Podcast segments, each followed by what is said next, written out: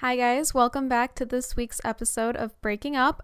First, I did miss last week, and I'm so sorry. I don't want this to become a pattern, but sometimes, especially in the summer, my schedule feels so chaotic and clustered that I have to prioritize other things before the podcast.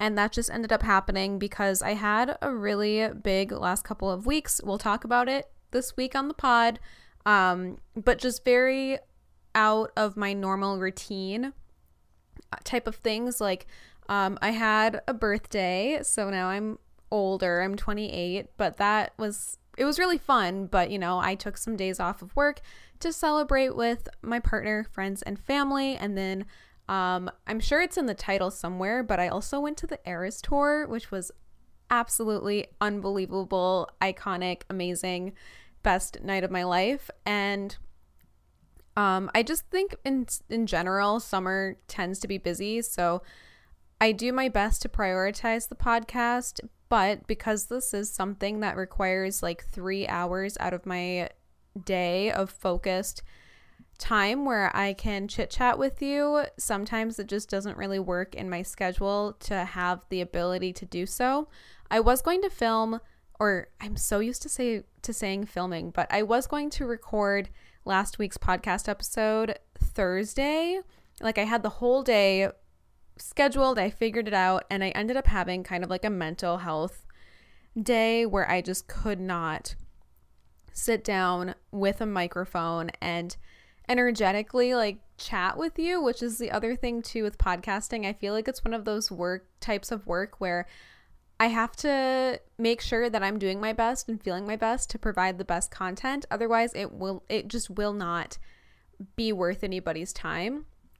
And I don't know necessarily sometimes oh gosh, how do I say this? Um I don't know how to have a consistent stable schedule and consistent stable um mindset. Not saying that it's inconsistent and unstable necessarily, but it's really hard for me to stick to a solid routine because after a week or a month in that routine, I fall out of it or I burn out or something in my schedule will shift and I'll have to shift whatever routine I've fallen into. And I do want to chat and have a whole episode based on, you know, like structured habits in a well oiled routine or you know, things that have helped me break bad habits or get into this good routine because you know the layouts are all there. Like i know what i have to do. I know the tricks. We all do right? Like plug your phone in across from your bedroom so that in the morning you have to get up to turn off your alarm and then you're up. Um, am i gonna do that though? No. I'm gonna be on tiktok in my bed um, until i fall asleep. So I know there are strategies and things that you do to help improve your everyday routine, your life, your schedule, um, your sleep, but it's that accountability as well where you just have to decide to actually make the change. And what I love about my my life is I have a lot of control with how I structure my schedule.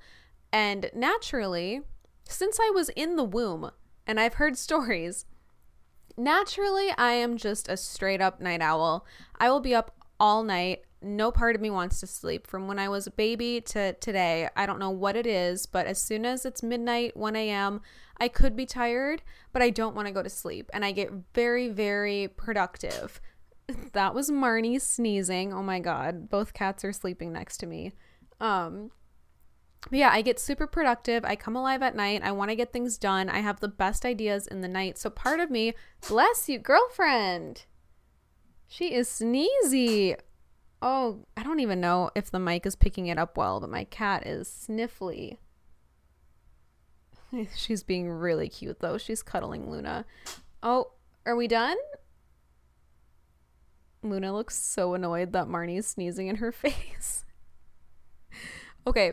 Anyway, frick, I lost my whole sentence and what I was saying, but um oh, okay, part of me I don't know what's better because part of me thinks, you know, if I naturally want to work in the evenings and this is just my most productive time and I do better at night, part of me is wondering, like, okay, maybe I should just feed into this and stay awake until 3 a.m. every single night because that's I guess, what my body wants to do. But then the other part of me knows how important it is to get on a good sleep schedule, understands that I will get more done if I wake up at 8 a.m. versus 11 a.m. And, you know, two summers ago when I was in the process of renovating the house that I bought, and like that summer, it was it went by so fast. It was so fun. It was such a big milestone core memory of my life, but I was so exhausted because I was up at 6 a.m., sometimes 5 a.m. every single day. I had to let my contractors, painters, floor, whatever team was here. Some days I'd have to be at this house at 7 a.m. And this was before I moved in. So I was commuting.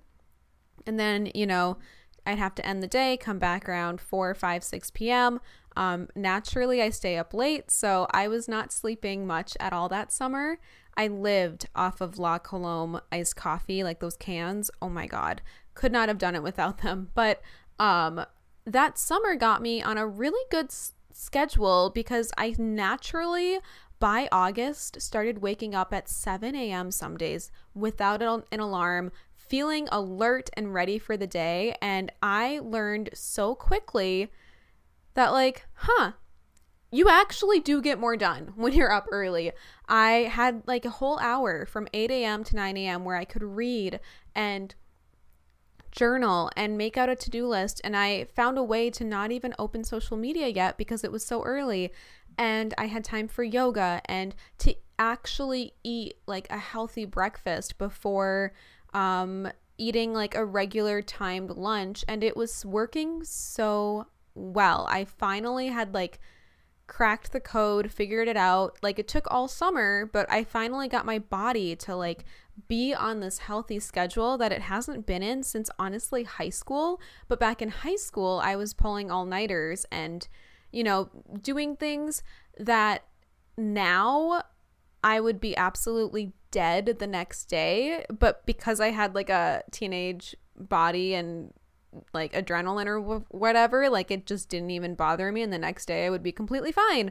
But um yeah I got into this like really good schedule 2 summers ago that slowly like shifted away um honestly because I started seeing my partner today Ashton and it was no longer like my own schedule. I was like sharing a schedule with someone and the reason I bring all of this up is because the other part of me would love to somehow get back to that early morning routine. I just don't even know. I mean, I know how. I just have to like bite the bullet and do it. But I've done it. I've set my alarms before, but then I wake up and feel like death.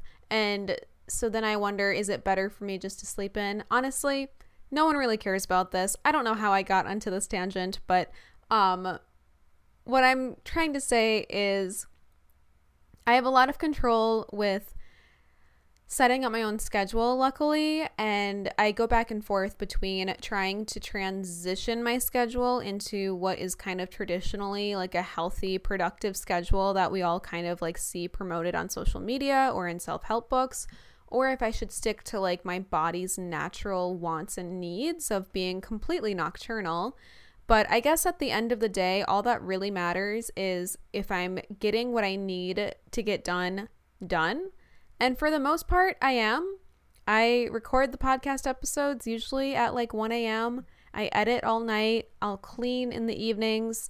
Um, you know, it works until it doesn't. So I just think uh, if I don't have the best mental health day, unfortunately, the podcast is like the first thing to go because it can be really challenging to talk to yourself alone for an hour and a half um, with nobody to like bounce a conversation with. I don't know. I I'm I don't want this to sound like I'm complaining. I'm just because I'm not and I'm doing the podcast because I'm so passionate about it and I don't even really know why I feel the need to explain why I missed a week. I just feel so guilty about not being consistent because consistency is something that I find really crucial and important to do. And if I let myself down, I'm hard on myself. And I guess I'm just trying to validate why last week was a bust.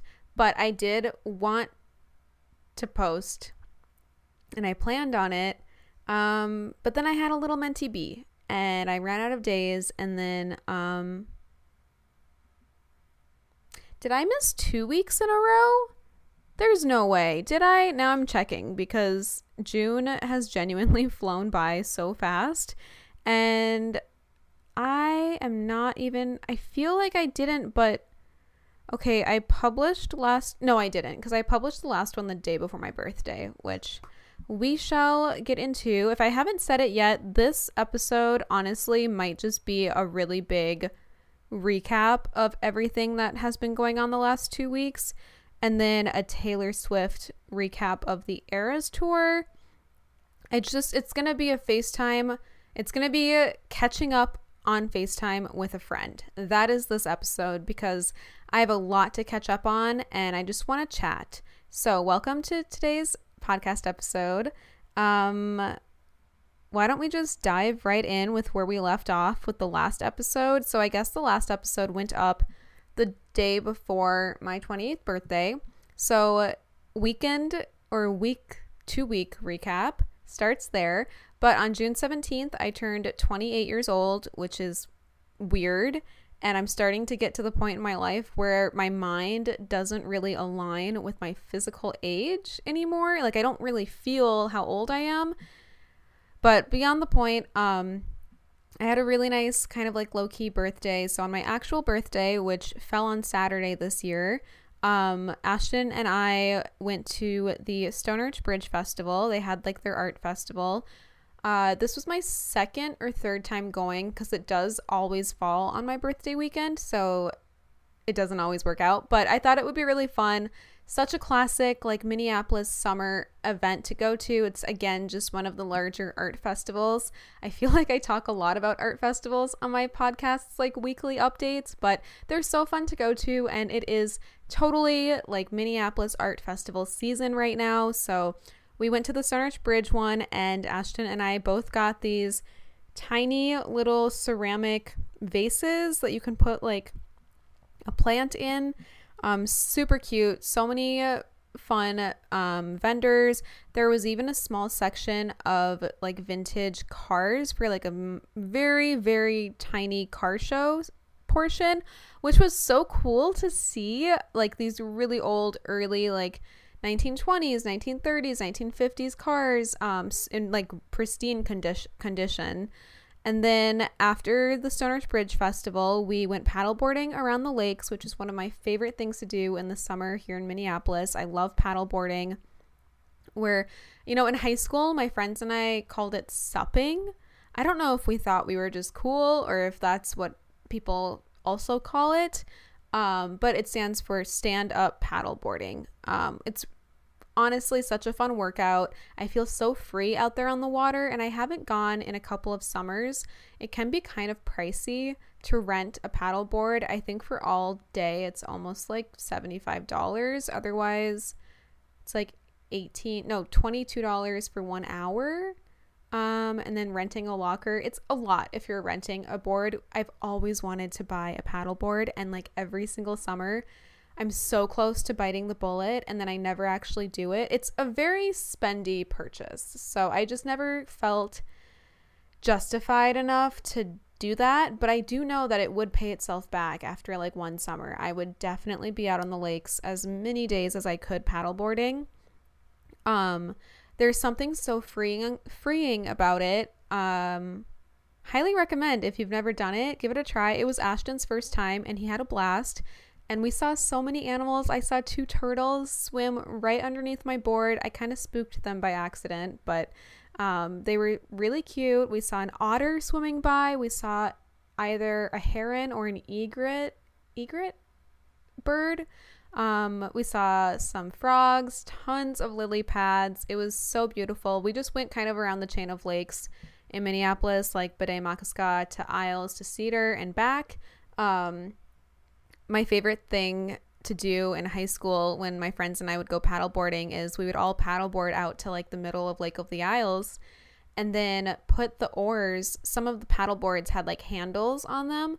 So we would put our oars in between the handles or over the straps of the paddleboards and kind of make like a big dock out of our boards and just lay there and talk and like giggle and suntan and let our paddleboards just float us through the lakes and then we would jump off and go swimming in the middle of the lake and it just I think being out on the water now makes me super nostalgic for my actual teenage summers and it just like I don't know. It ma- it's bittersweet. It hurts my heart a little bit. It makes me very wistful and nostalgic, but it's a it's like a, a bittersweet feeling, I guess, because those summers are starting to be so far away. Um, but I found a way to kind of keep it close to my heart and feel like I don't know, there's something about water. I heard a quote um a couple months ago, maybe a year ago, I'm forgetting now, but um basically the concept of how water holds memory and water doesn't forget.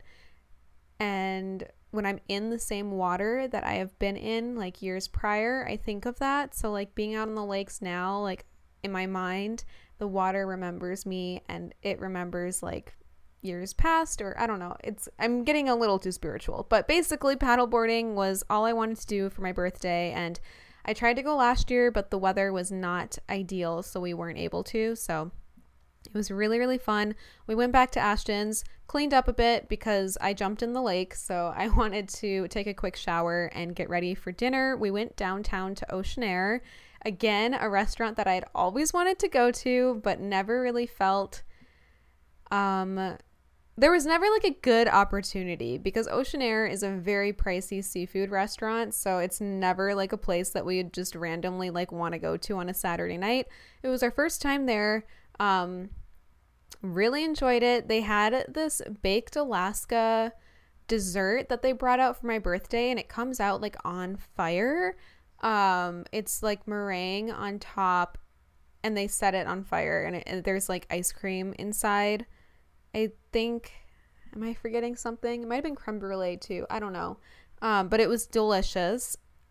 Had a probably like the perfect birthday. I'm definitely someone that grew up always crying on their birthday, not out of like being a brat, just like feeling so many feelings and being so overwhelmed with today is really special that I end up kind of sad. And I guess I still get sad on my birthday because it puts me into a really uh nostalgic place. This year I I don't know why I did this to myself, but I ended up thinking about who has spent the longest consecutive birthdays with me you know because like ashton was with me this year and last year or like my family or friends and i realized that it was like probably my best friend growing up um from like 10th grade through college years or longer and i realized that she had spent 7 consecutive years with me on my birthday and that made me cry because um you know, like friends just grow up and grow apart, and she no longer celebrates my birthday with me. And it just, I don't know.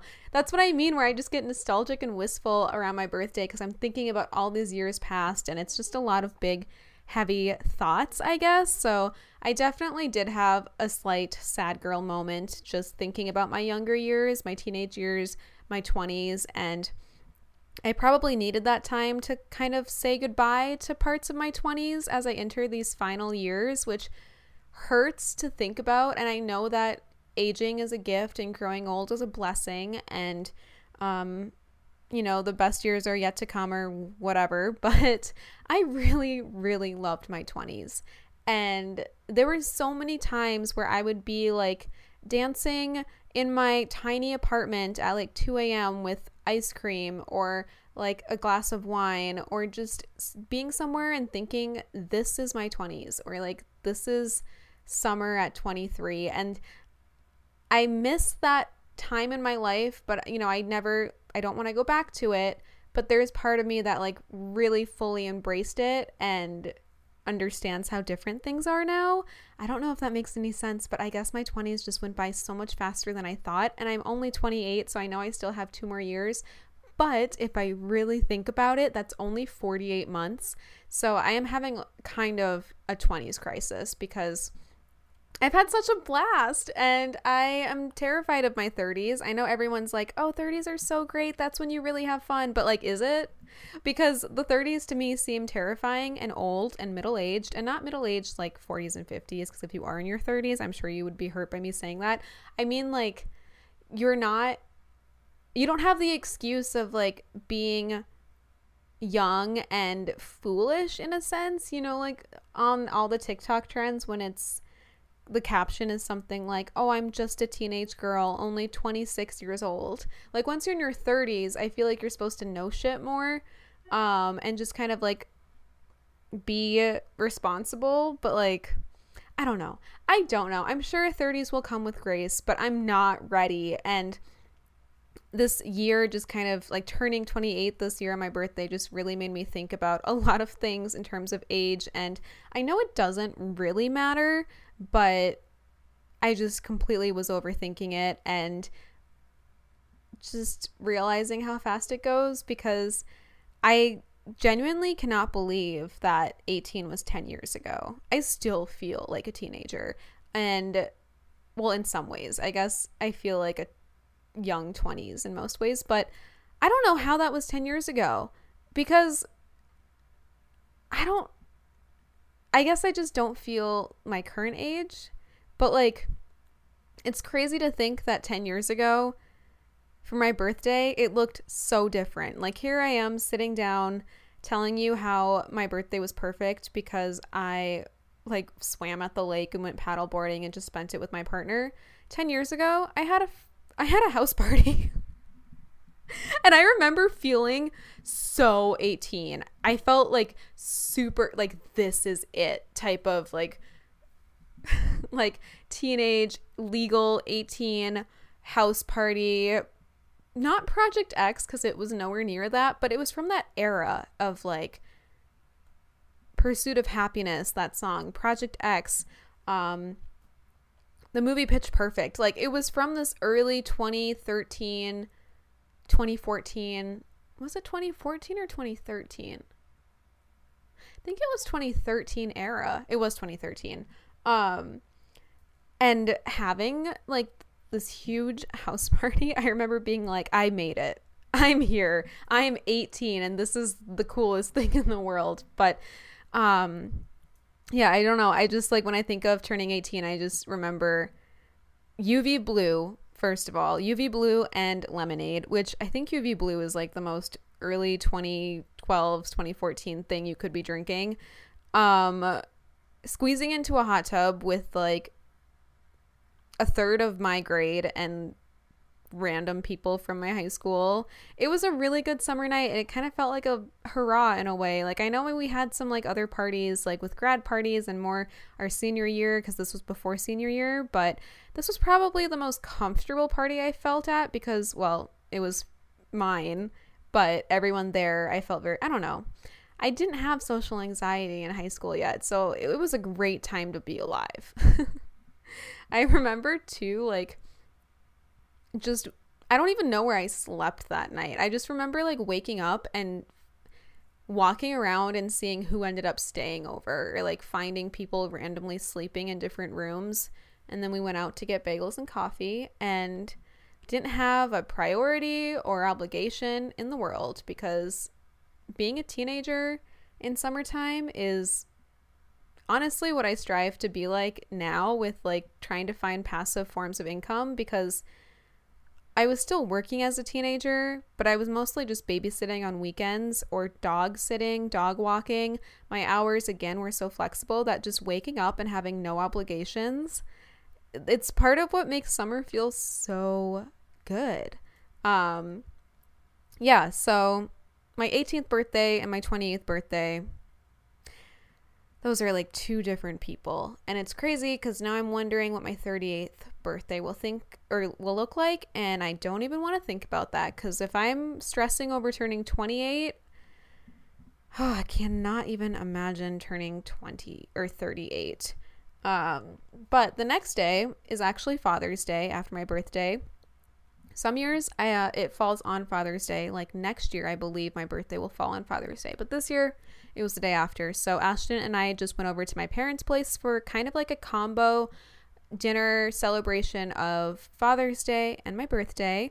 Classic cookout, grill, summer family time. Um, we had like vegetable kebabs for me, and I don't even know what type of meat for everybody else, but grilled corn on the cob, salad, all the good stuff. Um, my grandparents came. Ashton got to meet them. It was really fun and wholesome family time. So it was really nice. And then I. I don't know if anyone even like cares about this or is curious. I just have notes about like my what to talk about before I record these and I wrote down some of the things the gifts that I got for my birthday. Um so I guess if you're curious, I know it's not about the gifts and this is not like an important part at all, but this year for my 28th birthday, from my family, from my parents, I got a new skincare fridge that I requested because mine broke.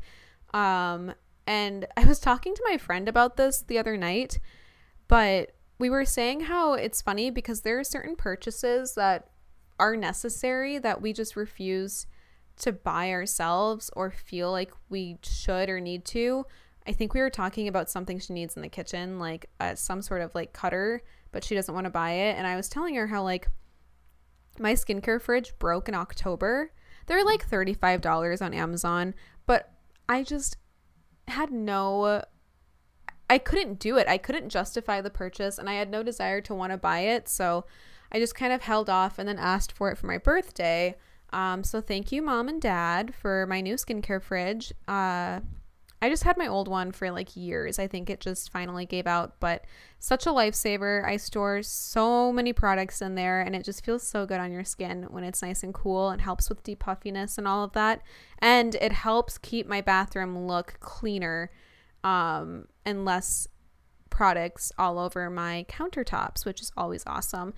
I also got um, this like waterproof phone case wristlet necklace thing that I want to use for paddleboarding purposes or just being on a boat or on the lake where you can like I don't mean to mansplain this, but in case I genuinely didn't really know that this thing existed till this year. So, if you already know, sorry for over explaining it, but it's basically like a waterproof phone case on a floating wristlet device. So, like, if it falls into the water, the case will float. So, you don't lose your phone. Um, it won't sink to the bottom of the lake and it won't cause any water damage.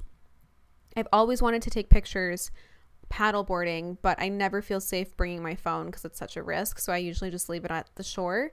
But now I'll be able to. So, I'm really excited. And that also, it's so funny because I asked for that thinking like okay, like I just have to buy paddle boards and then I'll have everything I need. I don't even own paddle boards yet, but when I do, I am ready. But besides that, I know the case will come in handy for just boating or anything else. I want to go on a boat this summer so badly. I need to start manifesting that every single summer. Part of me is like, should I buy a boat? Should I somehow obtain a boat? Should we rent a boat? And I haven't been on a boat in years. And again, that is such a fun, freeing feeling. Um, when I think about it, though, I'm pretty sure people in my family own a boat. I'm just not close to them. Or I know Ashton's dad has a boat, but we haven't been on it yet. I don't have any, like, anybody else in my life really, I don't think that has a boat. But um, I would love to get out on the water sometime this summer. So if you're listening and have a boat, hit me up. um, I also got a Taylor Jenkins Reid book from my mom called Maybe in Another Life. Not really sure what it's about or if it's good or not. I just know that I love Taylor Jenkins Reid and I love reading her novels in the summer. There is something about reading fiction in the summertime to me where it just feels right. I'll read the more educational memoir, self improvement type, nonfiction type of books throughout the year. But as soon as summer hits and I'm at the pool, at the lake, in my hammock, on my balcony. As soon as I'm reading outside, I want to read something light and fictional. Um, and you know, sometimes I want to read something bad, like Colleen Hoover bad, as like a, a palate cleanser when I just need to not think at all. Um, and I guess those are my thoughts on Colleen Hoover. Like, I know her books are awful, but I will admit that I did purchase one recently um, to have as a nice palate cleanser this summer for the days when I I am just looking to read something that takes zero um, brain energy. I don't remember the name of the one I bought. It's like a lesser known one. It's not November 9th. It's not It Starts With Us or It Ends With Us. It's not Ugly Love. It's not um Layla or Reminders of Him. Gosh, I have no idea. Well, if I ever read it this summer, I guess you'll just find out then. Um but yeah, I got maybe in another life, which I think will be good. Um, and then I also got a new diffuser for my essential oils because mine broke and it was like a last minute type of thing where I just asked my mom for one. Um, so thank you, mom, for my birthday gifts. I love them. And then my brother also made me the cutest mushroom clay um like creations and out of this like glow in the dark clay i told him earlier how much i love mushrooms if he wants to like run with that because he loves to create um gifts for people like crafty. She's he's pretty good at it too. So i got this little mushroom keychain which is super cute. I got a lot of little mushroom plant pot like decor things that you stick into the soil in plant pots. So now i have all these glow in the dark mushrooms. I have a wall um it's like a thumbtack in the clay but you stick it to the wall and it's like glow in the dark mushrooms like a nightlight He's really sweet. And then he also made me these little like alien creatures and he wrote a letter saying how they like protect you. Um so that was really nice as well. Um and then from Ashton, I mean, well, I got basically the whole day um was I felt like birthday gift just going to the art festival and paddleboarding and getting a little ceramic pottery piece at the festival. Ocean Air was definitely part of a gift, but um he also gave me a rock tumbler, which we are currently using to tumble rocks. It's so much fun. It's something that he and I both have always kind of been like, oh, we should get one and like start tumbling our own rocks because we love fossils and crystals and rocks. So I have a rock tumbler going upstairs right now. We're on week two. It was really fun the other day, kind of um taking the rocks out of the the granite sludge that it was in, rinsing them and seeing the process already. Ashton is so like meticulous and organized too that he laid out all of his rocks and took another photo. He's taking photos of his rocks in between every single cycle. Me not so much. I took a picture of them in a pile before sticking them in, but I just did not have the effort to do that, but we'll see. Um so two more weeks, three more weeks, and then they should be done. I'll probably post it on my Instagram story if they turn out cool. But we went to Minnehaha like the day after Father's Day to collect some good raw type of stones to tumble, and we'll see what happens. But he also got me tickets to my favorite band, Yoke Lore. They're coming here in August. I'm so excited um, for that show. Yoke Lore got me through a very hard time two summers ago. It was all I was listening to on repeat. Um, yeah, that music is like a hug in my heart. So I cannot wait to see them live. It's going to be a really fun show. Um, but speaking of shows, should we talk about Taylor Swift? Or uh, I'm going to save it actually, because I know that only a selection of you guys probably want to hear about it. Um, and I don't want to deter any listeners. Plus, I still have a few things left on my weekly recap to chat about. Um, but that was my birthday weekend. Had a blast. Pretty simple, laid back, but honestly, just perfect and everything that I kind of wanted. Just time with Ashton and my family and doing things that I love to do in summer because I'm very biased, but June is the best month ever for so many reasons summer solstice, pride, just the start of summer. And there's just this like June feeling. Especially when I used to go to VidCon too, it and Disney, like June was this like really, really busy, fun time where I had so much to look forward to. So I don't know. It still feels a little bit magical. It feels like a Christmas morning, but like the summer version, I guess. Um, but when I was thinking back on my 20s and my time, um, I don't know if it's probably healthy for me to be thinking this much about the past, but like I said, my birthday just kind of brought out a lot of nostalgic, wistful feelings where I was thinking back on being 21 or 23 or even 27, I started to realize, um, and this has got to be numerology somehow. Not to jinx it, I don't really believe it, but I'm just based off of like the last years, I guess. Um, and I would love to know if this is relatable, if anybody else feels this way or has experienced it. I sort of think that I have a better year when I am an odd number, when I'm 17 or 23 or 27. And bad things happen to me when I'm an even age 16, 18, 22, 24, 28, 26, you know? And that also scares me because I loved being 27. 27 felt like the perfect number for me. I really felt 27 too when I turned 27 and the whole year it was like 27 is great turning 28, I don't feel 28. I don't like the way the number looks or feels. And I know that's like, I don't know how to explain that, but it's just in my mind. Like, for me, 17 is my lucky number, perfect number, angel number. Being 17 years old felt magical in every single way. But when I think back, like 21 was so fun. I love being 21.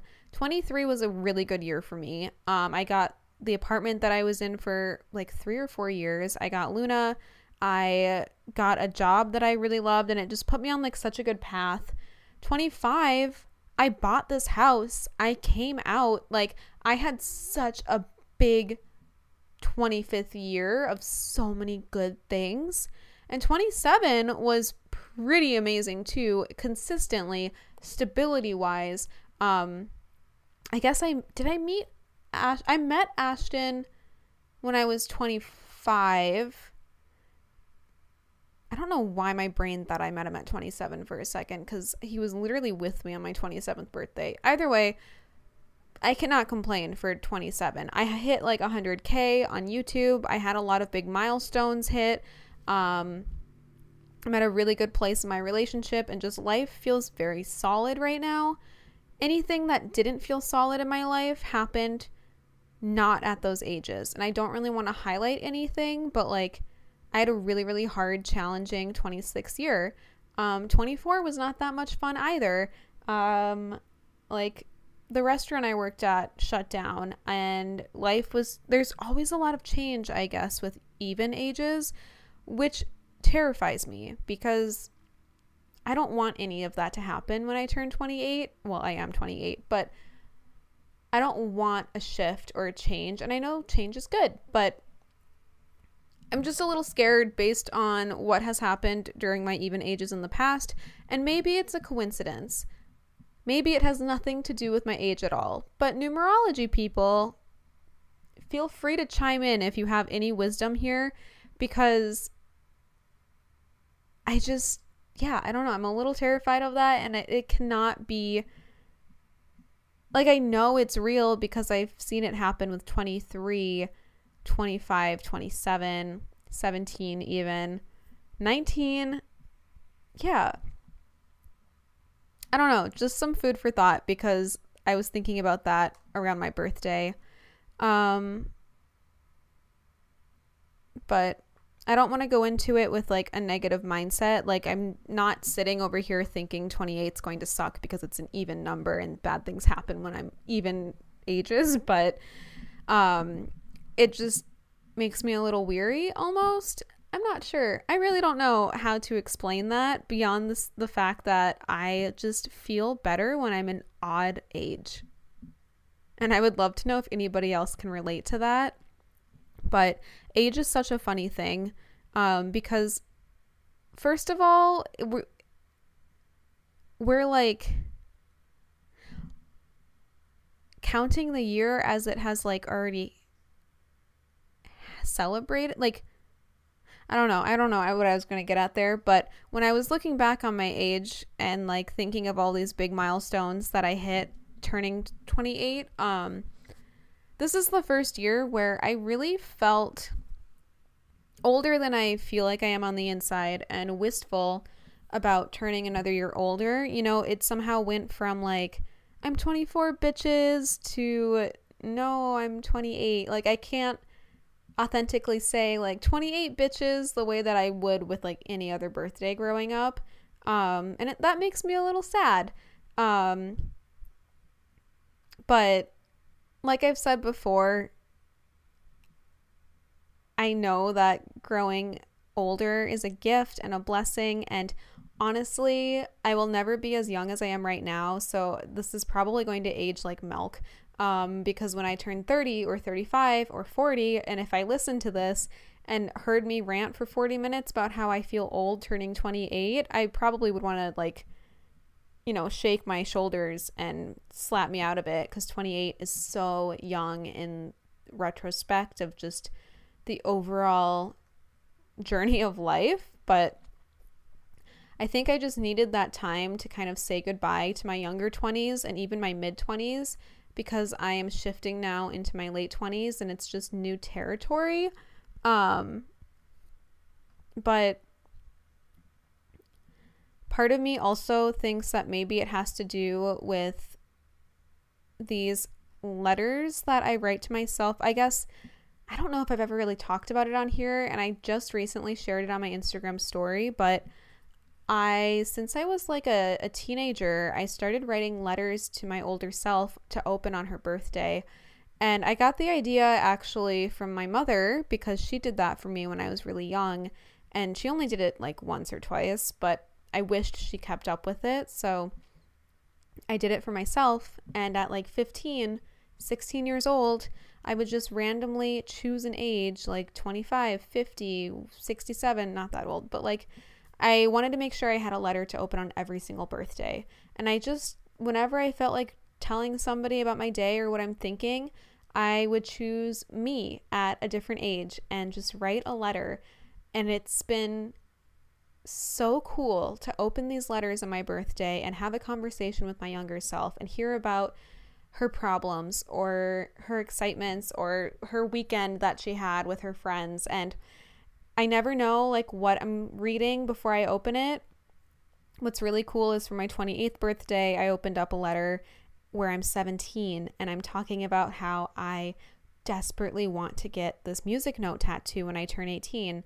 And I don't know if it's going to happen when I'm 18 or in my 20s, but I just know it's going to happen. And I smiled because little did she know a year later on my 18th birthday, I would do just that. And I did get the tattoo. And to now tattoos hold such a different meaning to me because it's how I met my partner Ashton and tattoos are like a daily conversation that we have. He's a tattoo artist and um it just adds this emphasis and almost this cosmic connection in a way like reading this letter about how badly I like want tattoos when I'm older because that is part of my life path in a way and I think I was talking about some other stuff. Oh, I I always like ask myself questions or I have like predictions like about where I'm going to be in life and if I'm, you know, seeing anyone or if I'm a mom yet and you know, younger me I I think thought I would be a mom a lot sooner. So it's interesting to read these letters, but it warms my heart and it's a way for me to keep my younger self alive and it's just been so surreal and um I actually ended up writing a letter to open on my, I believe it's 38th birthday now. Um, it's not, it's not too late. Like right now, even though, even though you hadn't written a letter to your younger self when you were a teenager, like you can still write a letter to yourself in to open in a year, 3 years, 5 years because it will always still be cool to look back on like when you're 50 if you have a letter written from when you're 25. And I also wrote letters to myself to open um, when I graduated college, when I get married, when I have like my my first book is published because I really wanted to be a writer when I was younger. And I still have those letters that like for big achievements where I'm going to open one day and it's just such a cool idea and I'm really glad that I did that. So if you have some time or a lot on your mind, choose an age in your head and just write to your older self and tell her everything you need to say. It's so cool and I'm so glad I have these letters. Um, and she, my younger self, in these letters, she makes me think about these things that I want to do in my life or hope to achieve. And now turning 28, like I'm, I'm thinking of things that I'd want to achieve by 28 because she asked me about it. And, you know, things that I would want to do this year or in my 20s. And genuinely, like when I think about accomplishments or what would I like to achieve in my 20s, I do honestly feel like I've luckily accomplished a lot of what I would hope to accomplish in my 20s, you know, like I bought a house, I paid off my student debt, I have come to a place of peace and acceptance with my sexuality. I have found a secure partner that I love more than anybody I've ever met in my whole life. And it's like this type of love where I don't think I would understand it if I hadn't been in all these other relationships or met other people. Not like you ever compare love to other stuff, but it just makes me realize the depth of like, oh, like I actually didn't feel this way about other people. And that's why I know that I I feel like deeply for you and I can't help it. Um and I uh, have traveled like to all these places. I, I still have so many places to travel to. Like, I haven't left the country yet, and it's terrifying now. I was probably bold enough to do it 10 years ago, but now I'm a little more timid. Um, but I was able to travel to a lot of new places uh, in my 20s. Like, California has become probably my most visited state and my most comfortable state and I would go there multiple times per year and hey I'm going there in a few weeks now so cannot wait for that. Um, career wise, I feel like I've hit milestones that I've always dreamed of hitting, you know, like surpassing 100k on YouTube and earning that that silver plaque play button. Um doing YouTube full time, doing social media full time. That is a crazy dream that I fantasized about at like 19 years old and even before then when I was in middle school and high school, I was always the one that wanted to make YouTube music videos or post to YouTube. And I did. I did have a YouTube channel in sixth grade. And honestly, I was killing it, not gonna lie.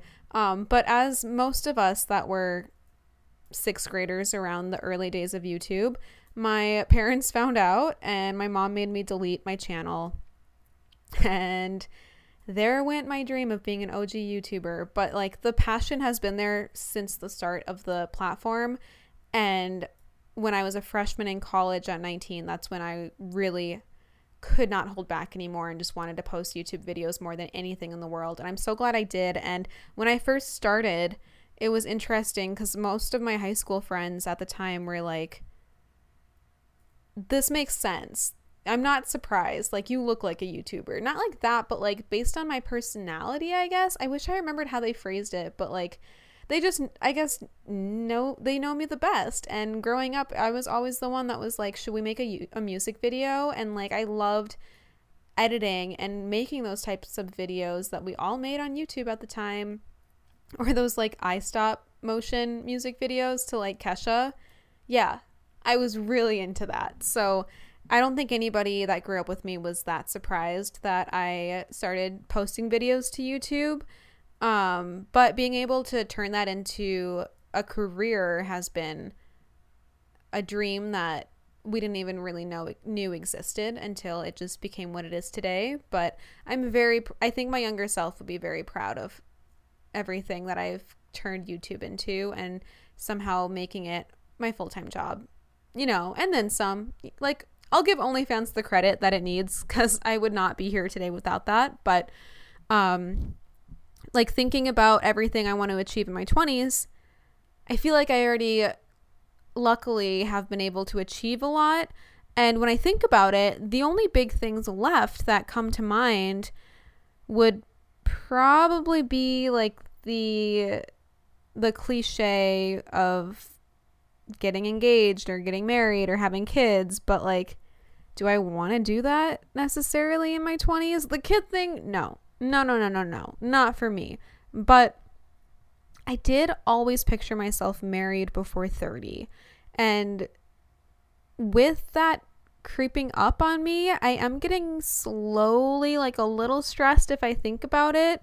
But I don't know if it's just like a society pressure put on women that it's like we should be married by that age because of like how in history it was more so I don't know how to phrase this correctly, but like because it wasn't a woman's purpose in history, but women often married a lot younger in history because that was kind of well, at some points that was the only thing we were legally able to do. Like women couldn't even open a bank account without her husband for much of history. It's been only recently that like I don't know. I don't want to go down that path cuz honestly, I'm a little too brain dead. I don't want to get facts wrong, but I think because traditionally women used to marry so young, there's still this like weird abnorm abnormality to it that feels like we should be married if we're not by a certain age, but I don't know. I don't know if that's just my own headspace telling me or feeling guilty, but I I also like remember the now this is a deep memory and I don't know if anybody else will remember this, but I remember seeing the People magazine cover of Kim Kardashian when she turned 30 years old and on the cover next to her photo in quotes was her saying I always thought I'd be married by now. And like the whole People magazine was this interview about Kim and how she wasn't where she thought she'd be in life at 30 and she wished she was married. And that has stuck with me forever because I, that must have been the moment when I realized, oh, I'm supposed to be married before I'm 30. And I do think that depending on when your parents got married is how you kind of view the ideal age of marriage. I've noticed this with friends growing up where if their parents got married in their later 20s, they their concept of when would be the perfect age to get married most likely would be in their late 20s because that's what their parents did and that's all that they they ever knew in the early ages of life and like grasping conceptual ideas like that or if your parents got married in their 30s you might think oh I want to get married later on in life so that I can like um like get to a place in my career first. But and I'm also curious if that fact like checks out, you know, with your own thoughts on when would be the perfect age to get married compared to when your parents got married if they did get married. Um but growing up I always thought I need to get married super young because in my mind that was normal. My parents got married very quickly after high school and as a kid, 18, 19, 20 years old sounds old. So when my parents are telling me when they got married around those ages, I'm thinking that's a grown up.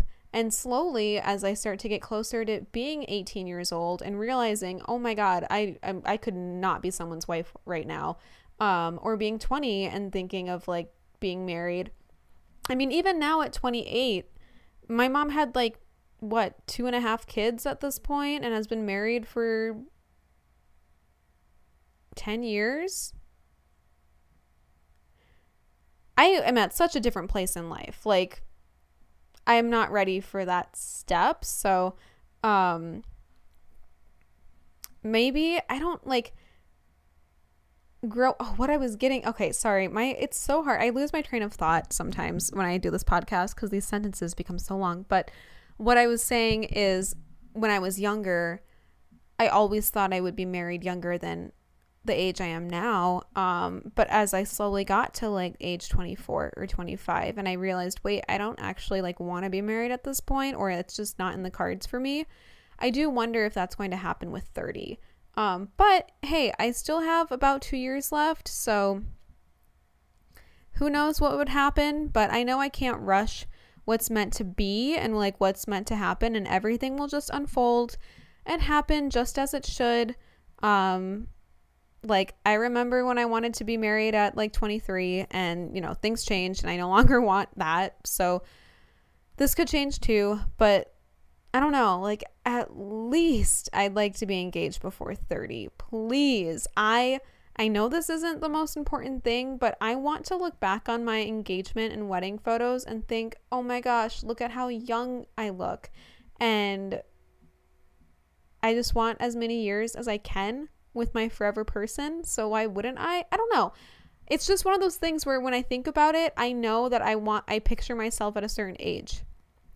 Um and maybe like for those that have like wanted kids, you guys probably always are able to picture yourself a certain age as a parent. I don't really want kids, so I don't really see that. But in terms of like marriage or at least getting engaged, I always thought that would happen in my 20s. And I know there's still time and I can't rush it. And I know it's just divine timing or whatever. But I think that would be the only thing left on my my accomplishments, I guess, in my 20s that I would like to achieve is engagement, marriage. Everything else I feel pretty satisfied with, so I guess that's pretty good, but yeah, I don't know. And hey, maybe I shouldn't even be focusing too much on like lists like that or having like a deadline for accomplishments because so much can happen later on in life. Who really knows what's meant to be? But, and also, one last thought maybe it's less about wanting to get engaged by that age and more so just having an intuitive feeling that I will. Because that's also a thing where, like, I just like know I'm going to end up at a certain place at a certain time or just having that gut feeling. So maybe it's more that. I don't know. I guess we'll have to see. I have 48 months left. Anything could happen. But um besides that, the next big thing that I w- have on this list is Taylor Swift. So, should we talk about Taylor Swift? Oh wait. I have more. Sorry, I'm a little all over the place tonight, but I do want to make sure I talk about everything before I get to Taylor because that's going to be like a whole section. But, um, oh, I did find some other things. Okay, I wrote down how I'd love to pay off some new loans that I've gained in my late 20s, you know, like my car, my mortgage, a little bit of credit debt. I would love to be able to pay that off. I also have this like new desire to travel to Italy, which is very random and I've never wanted to go there before, but I don't know, I kept seeing people traveling to Italy within the last couple of months and then um, Ashton and I really really love wine. Specifically, I'm learning Italian wine and our favorite types of wine like Monte Montepulciano or well, I think Barberas are French. Um, Chiantis. Let me look these up because he has introduced so many new types of wine. I used to be a strict Malbec Merlot gal. Um, but since being with Ashton, we have started drinking Chiantis a lot, which is Italian wine. And then I think Montepulciano wine is Italian as well. Because we'll see these bottles and it obviously says like Italy on it. And I think that's when I was like, I want to go to Italy. I want to drink authentic Italian wine. Um, and since I said that to Ashton, I swear I've started to see it everywhere. Almost every single day, not even on social media. Like I was talking to some people last week and they brought up how this girl couldn't make it because she was in Italy that week. Random, but I don't know. I just feel I feel like I'm meant to go there. So I think I would love to go to Italy. Um it does scare me a little because I have a fear of flying over the ocean. Um, but if anything is going to get me over it, I guess it would be Italy and Italian wine. It just sounds like a dream. And I, for fun, just for shits and giggles, looked up flights to Italy before and I got a little price range. Pricey, but hey, once in a lifetime trip, it would totally be doable. Um, also, like how long a flight would be. I think the longest flight I've ever been on is four hours, three hours. So that is a little scary to think of as well. I do have a fear of long flights, but I'm sure everything would be fine. Um, other than that, I think the last thing I'd kind of want to do in my 20s is obviously get a new tattoo. Hopefully, more than just one, but um, yeah, I'd love to get as many tattoos as I can on my skin. Like when my skin looks the best. So, like the youngest, the better, because when your skin starts to sag, the ink will move, you know how it is.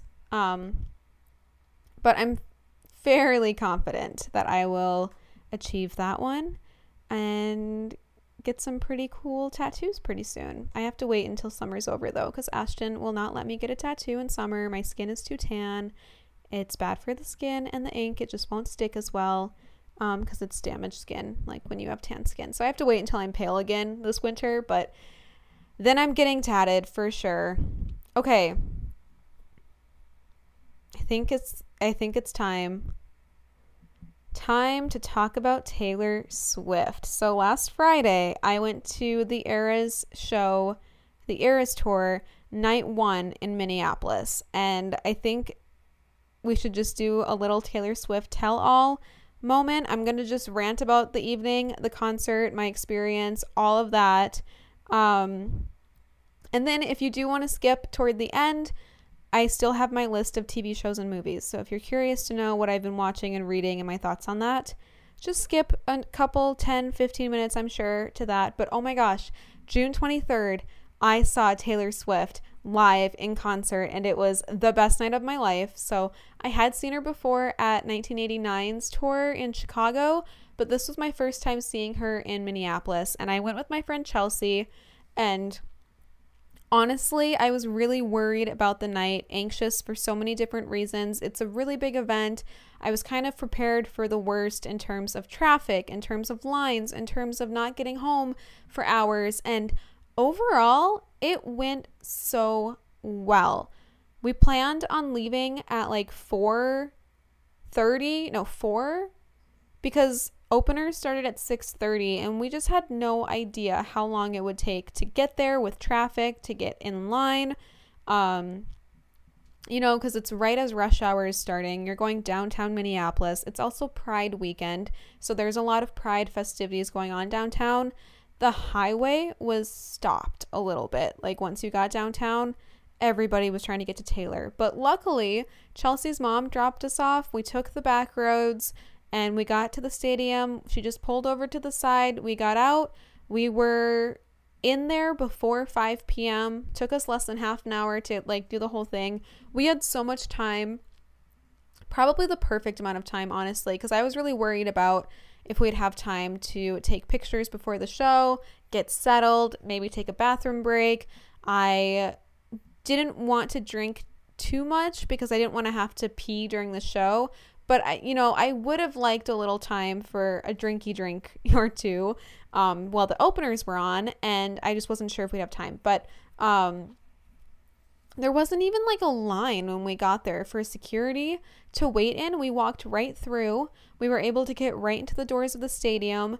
It definitely got a little crowded inside of the stadium. I started to feel a little bit like I was at the state fair or, you know, like a sardine. But Luckily, our section, we were in section 129 and it was kind of like its own corner of the US Bank Stadium. So we, and you, you could only get to that section if you were in the section. So we had our own um, concessions, bar, bathrooms, and because it was so condensed to our corner, there weren't even lines. Like, I walked right up to the bartender and got a drink without waiting in line. Same for french fries. Saved so much time. I even got right into the bathroom to pee and had, I, this is how bold I was. We had 15 minutes before 8 p.m. when Taylor goes, comes on.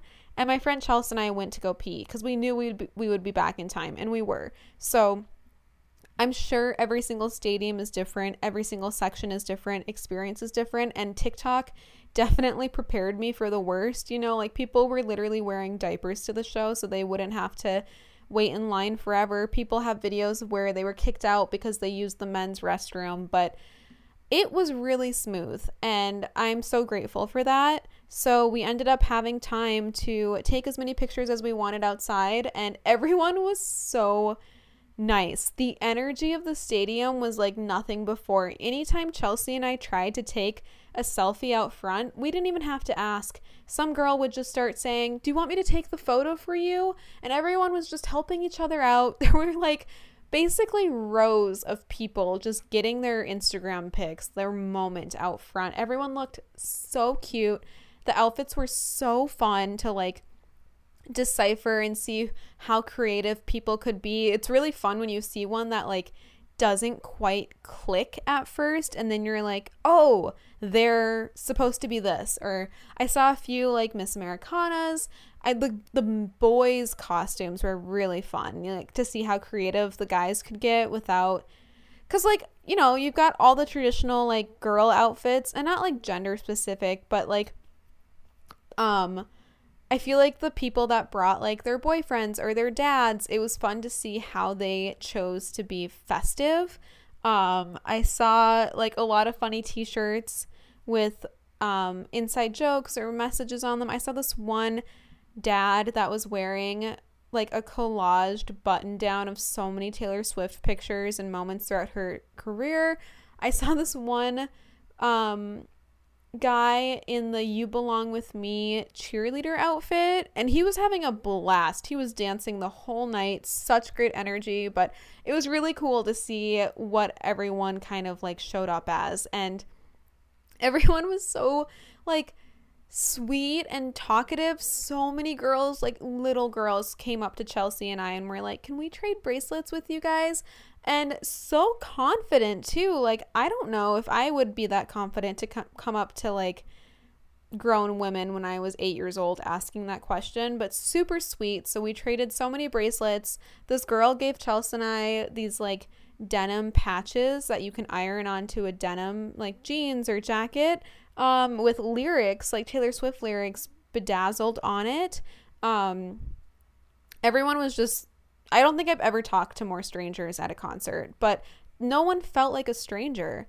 And I I guess that's just like what it feels like to be a Taylor Swift fan. Like we genuinely all felt so comfortable and happy and confident around each other and I wasn't like scared at all. I saw a TikTok before the show that someone took of like the crowd at a Taylor Swift show and their caption was something like Taylor Swift's concert made me realize I'm not afraid of crowds, I'm afraid of men because the majority of Taylor Swift's crowds is just women, like the gays and the gals, basically. And she's so right, whoever made that TikTok. Like, I felt so safe being in that crowd, and everyone just made me feel so okay and happy and like present. And we were just having the time of our freaking lives.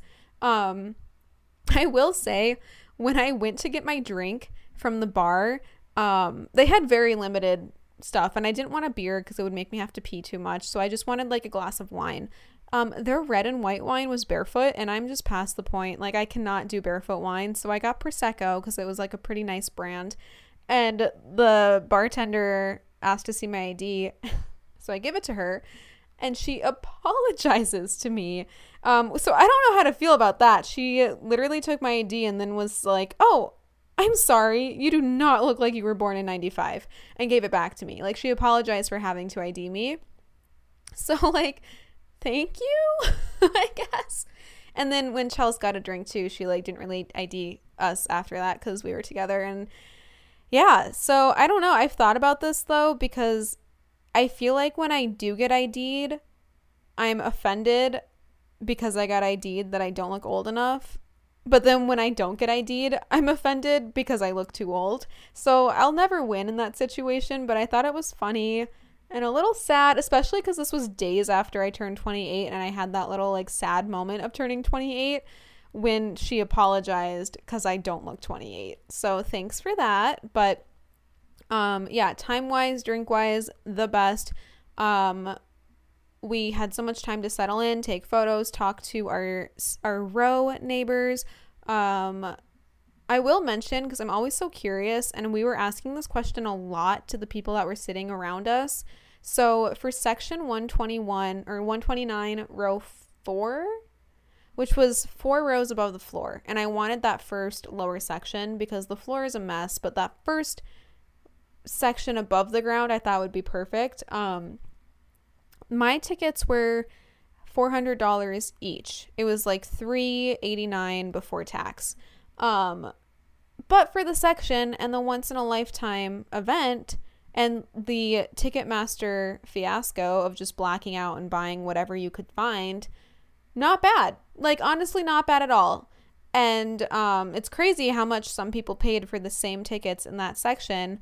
Um, but I know that whenever I hear people or see stuff about Taylor Swift's show, I like um, knowing and appreciate when they share how much the tickets were. So I just wanted to be transparent with that in case you were wondering, because I definitely did not pay thousands of dollars. I got the the cheapest Ticketmaster option, and I know people resold their tickets for a lot more, but luckily that was not the case. Um, and despite some people in my life telling me to, there's no way I could have sold my tickets um, to make some money. But other than that, the show was amazing.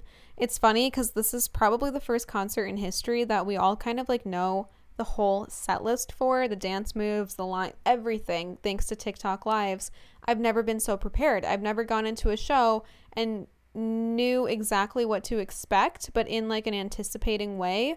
So it was really cool though to see it all in person. I told Chelsea, I was like, I feel like I'm inside TikTok right now. Like, I cannot believe that it's my turn and I'm here. Um, so cool though. Some things that stuck out to me the flames um, that shot out of God knows where. You could feel the heat. They had to be like huge flamethrowers. Like, my hair could have singed. It was hot. I don't know how they did that, but it was crazy. They had fireworks indoor fireworks. We had a closed stadium. The US Bank Stadium's not open, which kind of sucked, but whatever. Um, I don't know how they had fireworks, but they still did fireworks inside. The confetti at the end of the finale after Karma, magical, unreal. And the screaming. I sort of regret not bringing earplugs, but it was loud. And I'm genuinely surprised that my voice was not more gone the next day it definitely hurt. I felt like I smoked a six pack of cigarettes the night before, but like I didn't, by the way, but like I was, my voice was there more than I thought it would be. And I was not going easy. Like I was screaming the whole night. Um, it was so magical to see Taylor Swift perform these songs that I needed so badly when I was a preteen, when I was a teenager. Seeing her do her little dance and spin while she's playing guitar in the intro of Fearless, that did something to my like to my heart. Like that was magical. Seeing her dance with Paul next to her who has been by her side since the start was crazy. And I don't like love story, cruel summer. Oh, surprise songs. We got paper rings and um if this was a movie Paper Rings was such a win. I could not believe it. And I know I know Minneapolis Night 2 won big time. They got Dear John, they got Daylight, they got Mama and Dad Swift walking around the floor. Um, they had Hopper from Stranger Things, random, but um, I know Night 2 killed. They had Midnight Rain even, but Night 1 was still pretty spectacular and magical and so many parts like listening to enchanted seeing her in that dress i remember being in ninth grade during the speak now tour and being so jealous I couldn't go because at that age you're so helpless. Like I wasn't even old enough to get a job yet. I couldn't afford to go to a concert. My parents were not the type of parents to buy me concert tickets or let alone go. They would never take me to a show like that. It's just like not their scene. Um so I felt very helpless at this age because I had all these things I wanted to do, but as a child, you just cannot do them yet. Seeing Taylor Swift Fearless tour, seeing her Speak Now tour. Those were big things that I dreamed of, and I would see it on the news or like on Facebook and just wanted it so badly that it's so nice as an adult now that I'm able to take myself there to have her come out in the sparkling glittery dress just like in her Speak Now tour and to sing and like have the whole stadium turn purple. It was so cool. I like I literally could cry. Um yeah, so it was a very magical night and I can't believe it's over. You definitely get like this not like concert depression, but like like this I have to see her again after the show. And I know I won't for a while because hell, it was expensive, but also it's going to be impossible to get tickets and I'm not about to even try to get tickets to Europe because I do think it's not fair for Americans when like the Europeans have less shows and they've literally made TikToks being like if you're in America, do not try to take our tickets. Like let them have a chance. So I don't know. And people are like speculating that Taylor might never go on another tour again. This could be it. And I really hope that's not the case. So if it's not, I'll see her again, I guess. But I guess if it is, what a way to go because this was by far the most iconic concert in history. It broke records. I mean, she always does, but this is the most attended concert ever. Um, I cannot wait for the documentaries to come out about it, but yeah. Um, that was the show. I'm trying to think. Oh, it was so weird because I actually it was summer it was no, it wasn't summer. It was 2 days after summer solstice for her show. So it was so weird because most of the show was in daylight. Like it didn't get dark until like 10 p.m. So seeing these live streams of her concerts from like April um when it was like in this dark stadium it's such a different experience than just a bright, well lit stadium watching her do the Reputation era or even just the opener, like with the clock counting down. It's not like a pitch black stadium with that screen, it's bright as heck.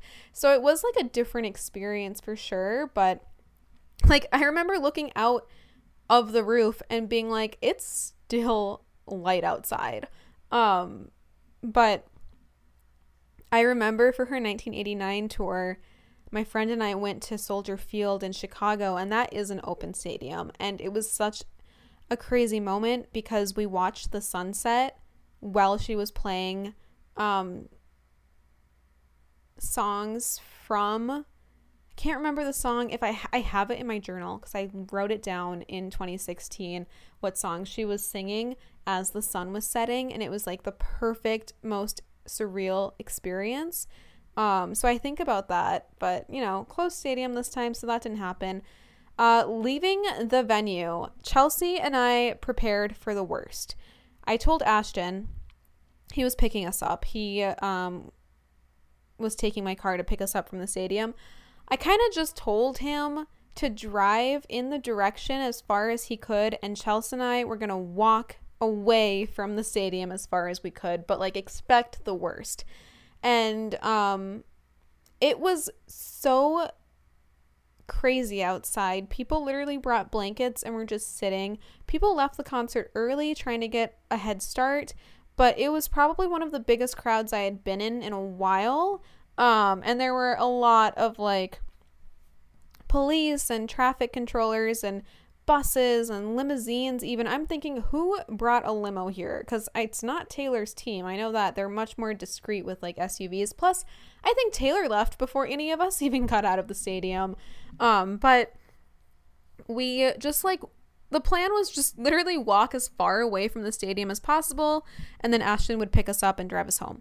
Um we walked probably six blocks, like three or four blocks one way, and then we turned and walked another three or four, four blocks down. Ashton said that honestly, the streets were not that bad until a few blocks before the stadium, and then he just halted to a stop and didn't move. And we just walked to him. Um, now, rookie mistake that everybody did based on traffic and based on what Highway 35 looked like. Everybody got on the freeway and they just stopped.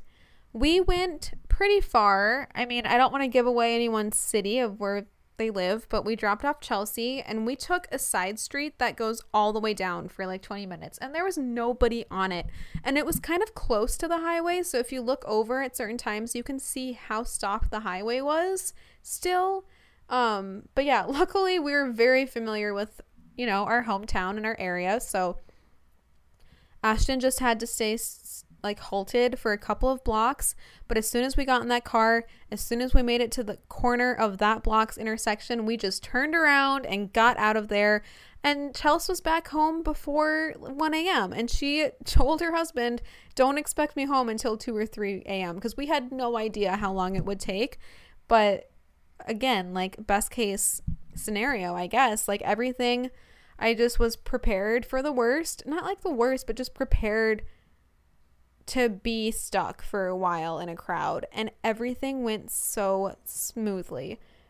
So I couldn't have asked for a better Eras Tour experience. It went so well, and I'm so grateful for the people that helped make that night possible. Like for Chelsea's mom to drive us there, for Ashton to pick us up, for like even um like oh I, I don't want to share too much, but like there was just a lot that had to come together exactly as it did to make that night as it was, and it did. And I'm so grateful. Oh, I made a note. I was going to talk about our outfits too because Chelsea and I, we didn't go like really out there with what we wore, but obviously we wanted to like be fun and festive. My whole thing was I wanted an outfit that I could wear to the Eras tour, but I could also wear to another event because I didn't want to buy something that is so costume aesthetic that I couldn't wear it again. Um, but I wanted something that felt like, you know, a little country, like a little debut, a little, um,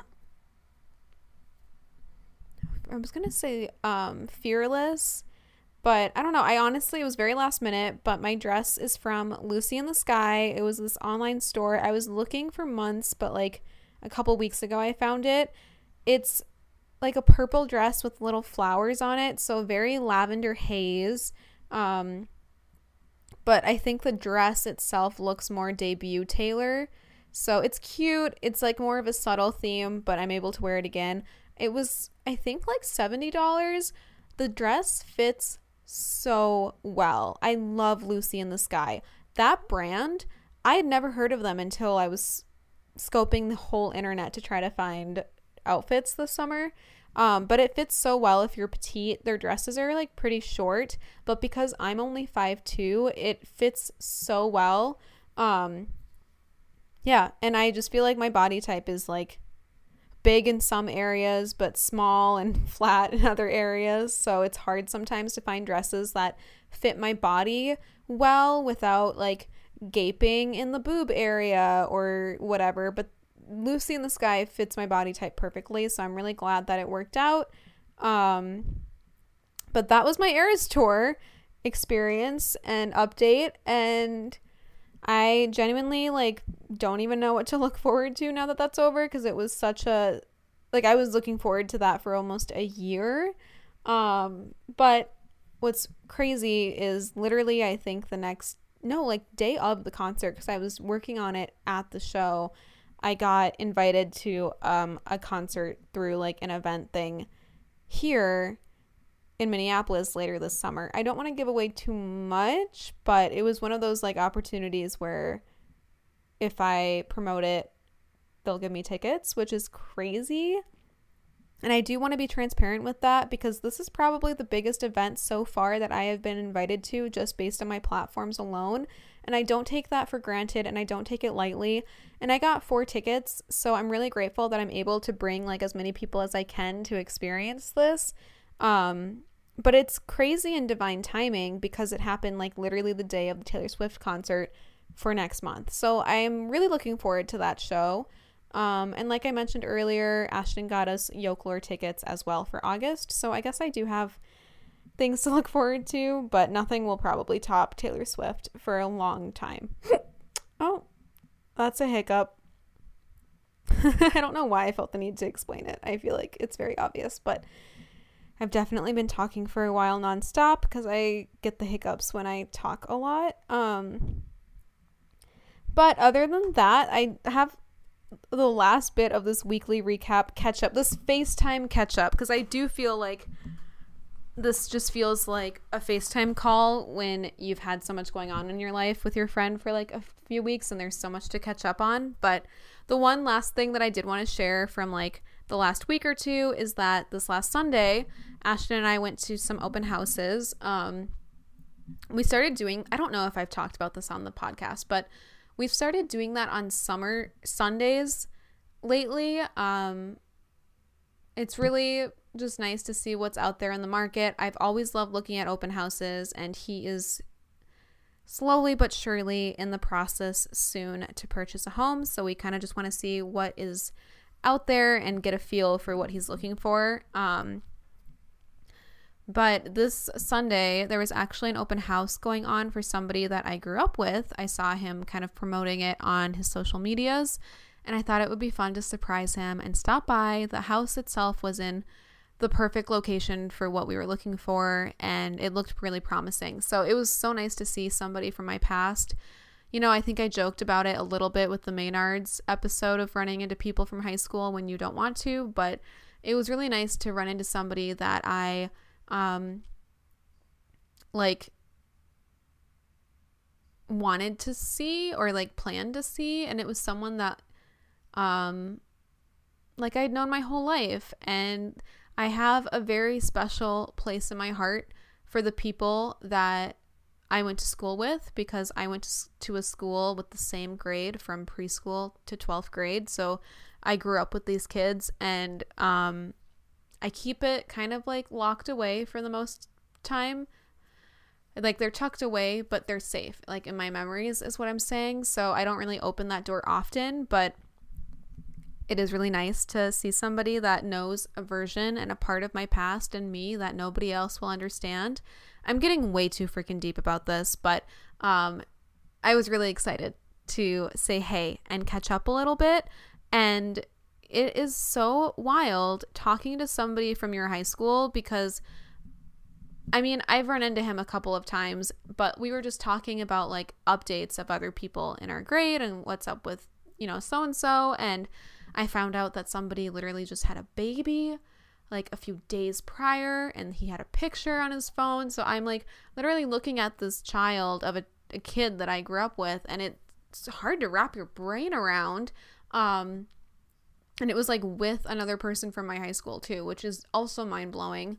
Because um, we should not be this old where we're married and having babies. And it's just so crazy to think about because in my mind, these people will always be like 17 or they will always be in second grade. Like the way that I see them is how they looked when we were growing up.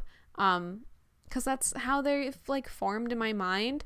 So it's just a hard concept to like think about that we are like just somebody's mom or dad now or like husbands or wives. And it's even sadder knowing that some people um, have passed away since we've graduated, and I get in my head about this a lot because my alma mater and how I grew up is really important to me, and almost like like it was such a bubble at the time and i'm glad that i'm out of it but i do keep the people that were in there safe and tucked away in my mind and I don't know. It was really nice to um, catch up with somebody that I grew up with and hear about people in our grade and how everyone is doing. And there was some major tea too that I found out. So that was crazy to hear about. I feel like I can't say more on this podcast, but even just being in that open house was like connected to my past and my high school and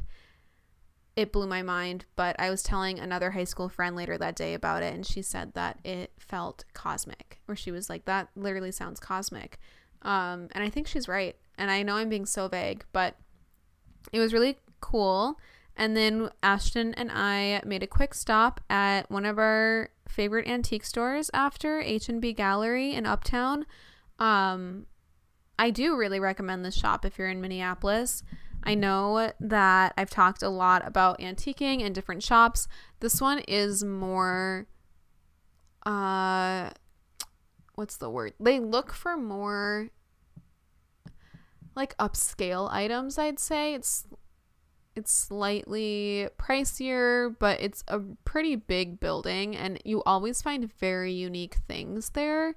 Ashton got these giant calligraphy brushes when we went um that were in these beautiful boxes. So it's fun to look around. Always a good time at an antique store. So we stopped at there. But that is my very long and overdue two weekly recaps of my 28th birthday and Taylor Swift. Thank you so much for being my friend and listening to this because I really did need to just vent to like a bestie about it. Um Okay, final section of this podcast episode TV shows and movies. Y'all, I am deep into Manifest right now. I am addicted to watching it and I don't always have time to watch it. Um, but if I let myself, I would be watching episodes before bed until I pass out. I think I'm on season two because Cal had like a huge growth spurt suddenly, like in between episodes, where I was like, wait, is this the same actor? Um, but hey, when you cast like a preteen boy, they they grow quick. So yeah, I think I'm on season two but I'm finally like really hooked in it. Like my nails are dug deep into the show. I it's funny cuz it's kind of unexpectedly scary sometimes and I'm like home alone watching it at night and then randomly it's like a jump scare. Um so it can be a little scary, but it's not thriller or horror type of scare. It's just like a drama with some sort of like telepathic unexplainable things that happen that are kind of scary because they're seen as um, unexplainable phenomenon phenomenons. Uh, but it's so good and it's on Netflix. So if you need something to binge, I think it's pretty easy to get into. For some reason, it makes me cry. Like it won't even be that sad and I will be sobbing. So that might be more of a personal problem, but it is a drama show, so they've got you with the feels for sure. I also finally watched the Bama Rush documentary on Max. I had been wanting, I've been curious about this documentary thanks to the trailer on TikTok. It was pretty hyped up. Ashton and I watched it. I had never seen Ashton more frustrated from a documentary than this. After it was over, like he went down a rabbit hole on Reddit. He was reading and laughing out loud at some of these reviews. He found the the like director's Instagram and was was reading the comments that people left on her posts because unfortunately it got really bad reviews. And she turned her comments off. And so he I've never seen him more passionate about getting like to the heart of like a documentary but that just goes to show how awful it was. Part of me wants to say like see it for yourself so that you understand but don't waste your time at the same time because the trailer was so skewed from the actual documentary the trailer tells you more about Bama Rush than the movie itself. It's so surface level. They don't cover anything that you would expect. Half of the girls, halfway through the documentary, just drop out and don't want to be part of it anymore. And there's this unique and unsuccessful thing that the director of this movie did. She placed herself into the documentary and made her story part of the documentary story, but it didn't work well. Like, she couldn't tie the the thing that happened to her when she was younger to Bama Rush when she wasn't even part of it, but she was trying to. And you know, the whole like what's the like um cliffhanger of like the machine that we see in the trailer. What is the machine? Can we talk about the machine in sororities and the girls get quiet and they say they can't talk about it there's they don't talk about it. There's nothing about it. I think sororities and fraternities have a history of being pretty fucked up and they could have done a really dark deep dive documentary on some of the darker cases, on some of the hazing stories, on some of the secret societies, on honestly racist issues. They very lightly cover how what was it 2013 was when Alabama finally like allowed people of color to be in the same sorority or something like that. It's crazy down there in the south, but um yeah, they could have made this like really dark deep dive on sorority culture, but they didn't. Like the documentary sucked.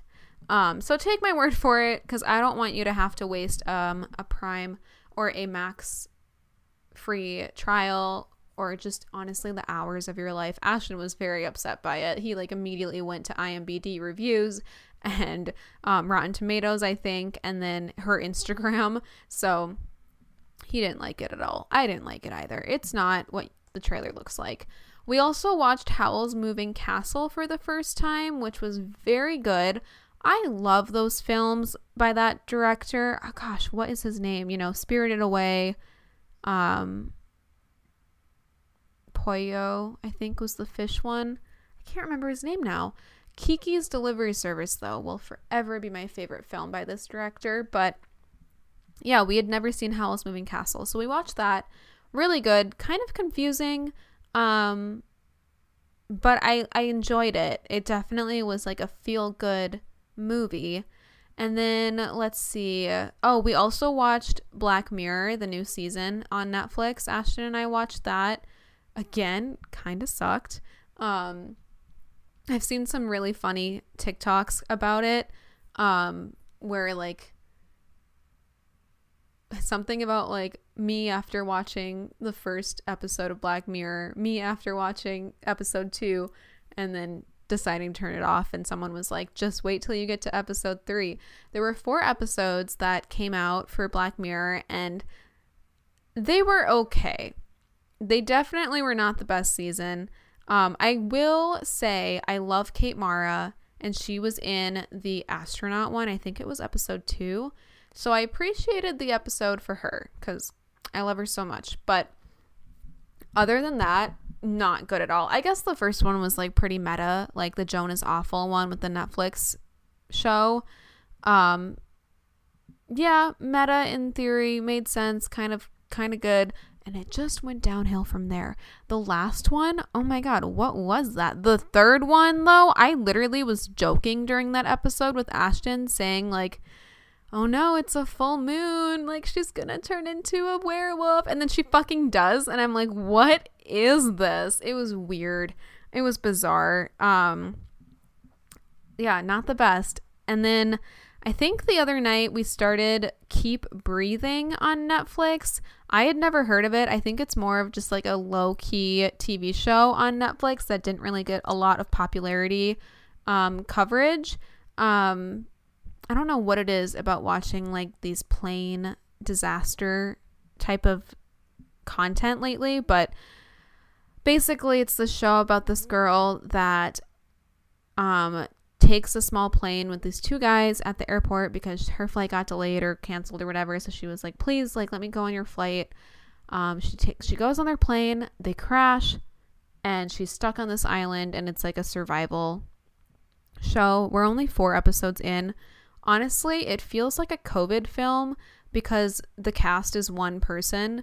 Um, but it is interesting and kind of like cool to see how creative movies and TV shows have gotten during a time of production when you had to really cut back on staff and actors and um, people helping out.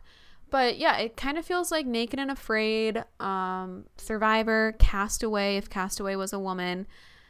I don't know. It's like not amazing, but it's not bad. Like I do want to keep watching it. So I guess I'll let you know how it goes. But so far, pretty good show to just have on. We fell asleep to it though, so we're only a couple episodes in.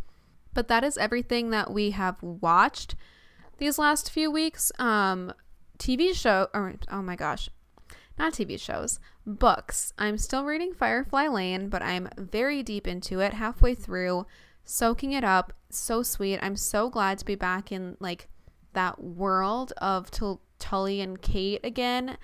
And I just don't want them to like I want to keep them alive.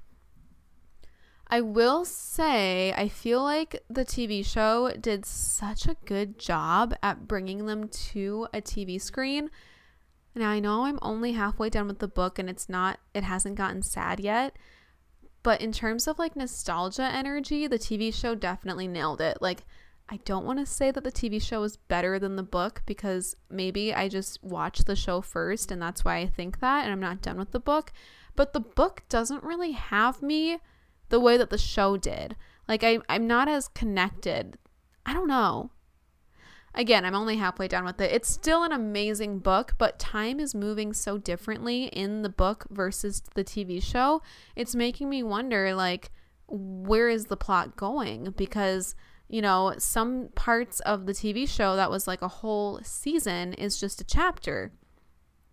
And they're they're already like graduated college, so in the book, but I feel like I haven't really gotten to the heart of the story yet. So I don't know. I'm curious. It's been my pool read this week. Um, but I actually am joining a book club as well. So I bought um, the book the the Maid by Nita Prose, Nita Prose, Nita Nita Prowse, I think is her name. I got it the other day at Barnes and Noble. I used my birthday coupon. I got a five dollars off for my birthday, uh, luckily. So I just got it the other yesterday actually. It looks really good. I'm glad that we chose that book to start with. It's kind of like it looks like it's a classic who done it type of tale where the maid at this hotel finds um, a dead body and I think she's getting accused of like being the killer so she needs to solve the mystery before people think it's her. I'm not sure that's just based on the back of the book, but um yeah, it looks like a really good read. So I'm excited to read that. And because it's for this book club that I'm in, it's holding me accountable to actually read it quickly.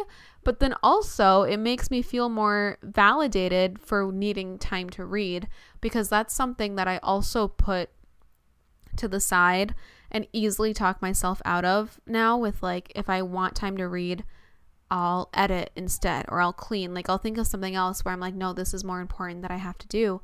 But now because it's for book club, I feel like I have to read. It's like I'm working.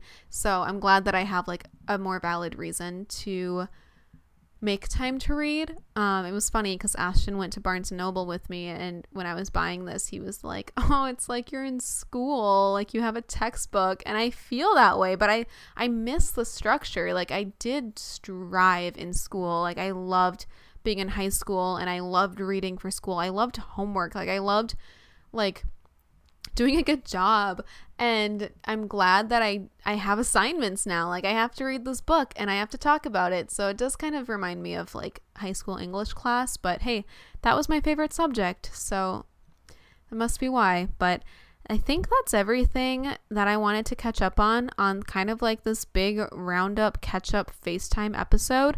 Thank you so, so much if you're still listening. I know that I just ranted about so much tonight, but I really did need this. Um, I spend most of my time, most of my day is not even speaking out loud unless it's to my cats or unless Ashton calls me in the evenings. But when I'm home during the work weeking, if I'm not filming a video, there's a lot of silence. And I think that's part of as to why I really wanted to start this podcast back up because it gets me talking to someone, even if it's just myself. Like, I think it's healthy for me to be chatting like this. So, and it helps my mind process things out loud as well. So I really do appreciate you taking the time to listen and choosing this episode.